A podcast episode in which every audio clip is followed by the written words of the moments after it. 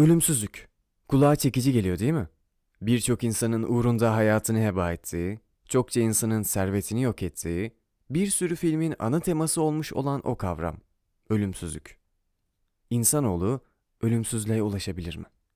Ölümsüz olmak insanlığımızı elimizden alabilir mi? Bugün bu sorular çerçevesinde transhümanizmi inceleyeceğiz. Ben Utku ve burası Wikitopya. Mekana hoş geldin.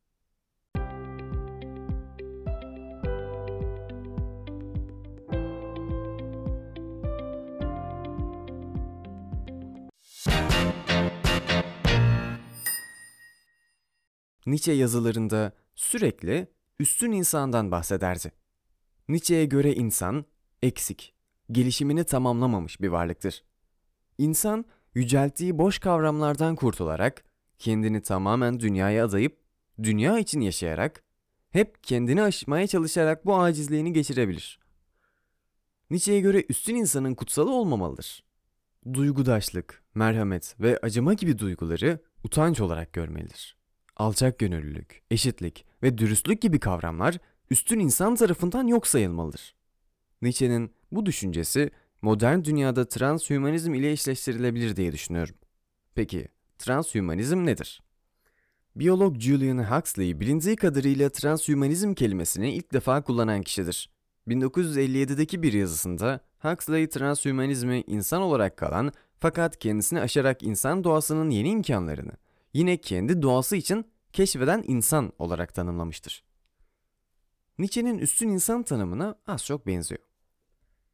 Terminator, Robocop gibi filmlerde gördüğümüz gibi transhümanizm insan bedenini geliştirmek adına yapaylaştırmak olarak geçiyor. Bu filmler bizlere çok uzak, belki de imkansız bir gelecek gibi gelse de aslında pek yakındalar. Hatta şu anda ve geçmişteler. Protez kollar, bacaklar, mekanik eklentiler ve hatta yapay organların varlığını biliyoruz. Daha birkaç sene önce Rob Spence adlı bir film yapımcısı gözünü kaybettiğinde genç ve bilim kurguya meraklı mühendislerle birlikte gözü yerine göz boyutlarında bir kamera yerleştirmeyi başardılar. Spence'in gördüğünü kamera kaydediyor ve günün her anına erişilebiliyordu. Bu proje daha çok geliştirilirse günümüzün her anını mükemmel bir şekilde kaydedebilir, her istediğimizde izleyebilir, sadece gözle kalmayıp bacaklar için yorulmayan eklentiler, ellere daha hızlı olması için çeşitli araçlar, hatta daha gelişmiş olabilmek için organik uzuvlarımızı bir sıkıntıları olmamalarına rağmen koparıp yapay eklentiler takabiliriz. Her şey üstün insana ulaşabilmek için.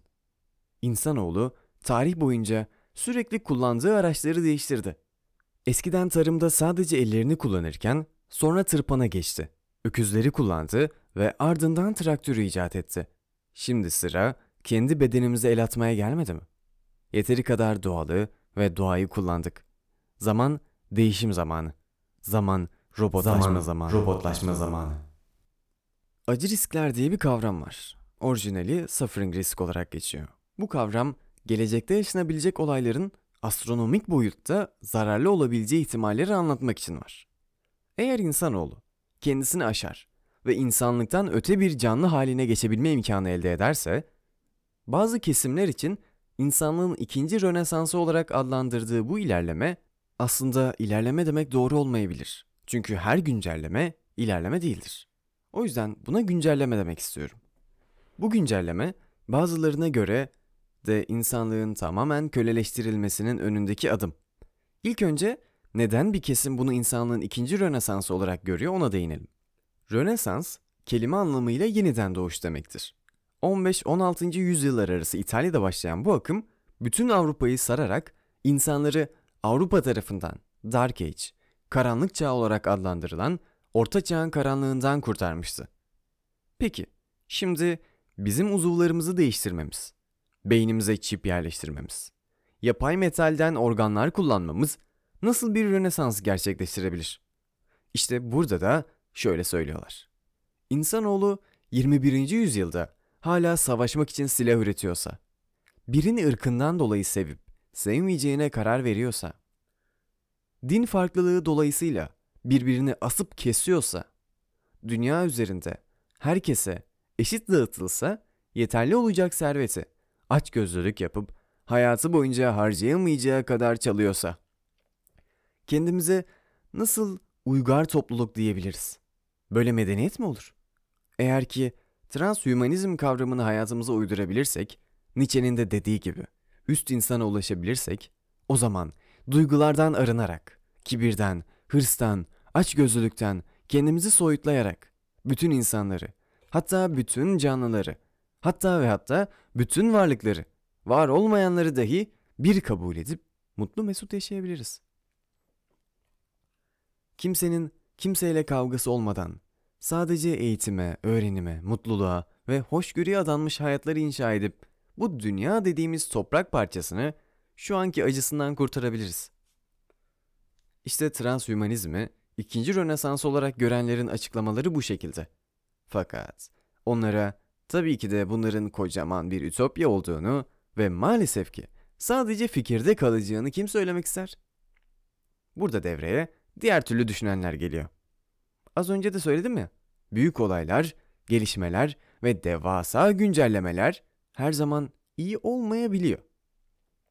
Böyle bir potansiyelleri varken riskleri hesaba katmamak mantıksızca olur. Bu şekilde düşünen bir toplum transhümanizm konusunda sert ve hoş olmayan bir teze sahipler. Eğer ki insanlık bu şekilde icatlar geliştirirse, normal koldan daha güçlü olan yapay bir kol, saniyede normal kalbimizin attığından daha hızlı atan ve sporlarda bir hayli işimize yarayabilecek yapay bir kalp veya suyun altında saatlerce kalmamızı sağlayacak muhteşem yapay ciğerler. İnsanları yavaş yavaş cyborg'a dönüştüren bu icatlar gayet güzel.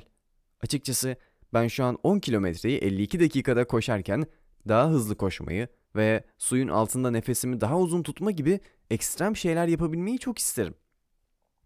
Ama büyük ihtimalle sadece istemekle kalırım. Yetenekli bir hırsız olmazsam tabii. Çünkü bu icatlar benim gibi insanlar için erişilebilir olmayacak ki. Yapımları oldukça maliyetli olan bu ürünleri dünyanın sayılı zenginleri ulaşabilecek. Bu sayılı zenginlerin bitmek bilmeyen paraları olduğunu düşünün. Hadi bu şu an bile olan bir şey. Buna katlanabiliriz. Bunun üstüne bir de harika birer vücutları ve kondisyonlarının olduğunu düşünün. Üstüne yaşamlarının da bitmek bilmediğini, hatta ölümsüz olduklarını düşünün. Abartı konuştuğumu düşünüyorsan yanılıyorsun. Eğer transhümanizm düşünüldüğü gibi giderse, insanlığın o hep küçükken dinlediğimiz, masallarda anlatılan ölümsüzlük çeşmesini bulmasına gerek kalmadan ölümsüz olabilir. Nasıl mı? Anlamak çok zor değil sanki. İnsan neden ölür? Çoğunlukla trafik kazası gibi dış nedenlerden ziyade iç sebeplerden dolayı ölüyoruz. İç organ yetmezliği ve benzerleri. Şimdi şöyle yapalım. Yat bakalım ameliyat masasına.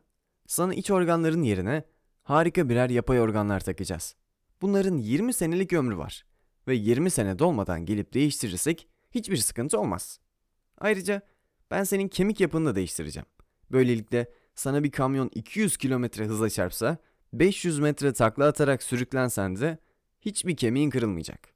Ya şimdi sürükleneceksin kamyon çarpınca. Hadi derin de soyulmasın. Onu da değiştirelim. Sürtünmeden etkilenmeyen bir deri, deri yapıyorum sana. Hatta istersen deriyi de kaldıralım. Fark etmez. Güzellik algısı hep değişiyor zaten. Bir yerinde durduğu yok. E ne oldu şimdi? Seni öldürebilecek iç neden kalmadı. Organların mükemmel çalışıyor. E dış neden desek gelsin 200 tane kamyon çarpsın durup gibi sağlamsın. Hiçbir şeyin yok. Böyle zenginler hayal etsene. Ölümsüz. Hiçbir şeyden korkuları yok. Bütün dünyadaki her şey onların tek elinde. Baş kaldırmak mı istiyorsun? Neyle kaldıracaksın? Ne yapabilirsin ki? Karşındakine herhangi bir süre işlemiyor. İşte korkan kesim de bundan dolayı korkuyor. Hani masallarda okumuşuzdur ya ölümsüzlük çeşmesini. Bunu arayanlar kimlerdir? Hiçbir masalda denk geldiniz mi? Keloğlan gibi bir köylünün ölümsüz olmaya çalıştığını. Köylü ölümsüz olsa derdine dert katar. Ölümsüzlüğü isteyen zenginlerdir. Dünyada kendi cennetini yaratmaya çalışanlardır. Dünyada da her şey karşılıklıdır. Eğer birisi kendisi için cenneti yaratıyorsa, başkası için de cehennemi yaratacaktır. Bu risk değişim için göze alınabilir bir risk midir? Ben Utku ve burası Wikitopya. Beni Instagram'dan takip etmeyi ve görüşlerini paylaşmayı unutma. Bir sonraki bölümde görüşmek üzere. Kendine çok iyi bak. Hoşça kal.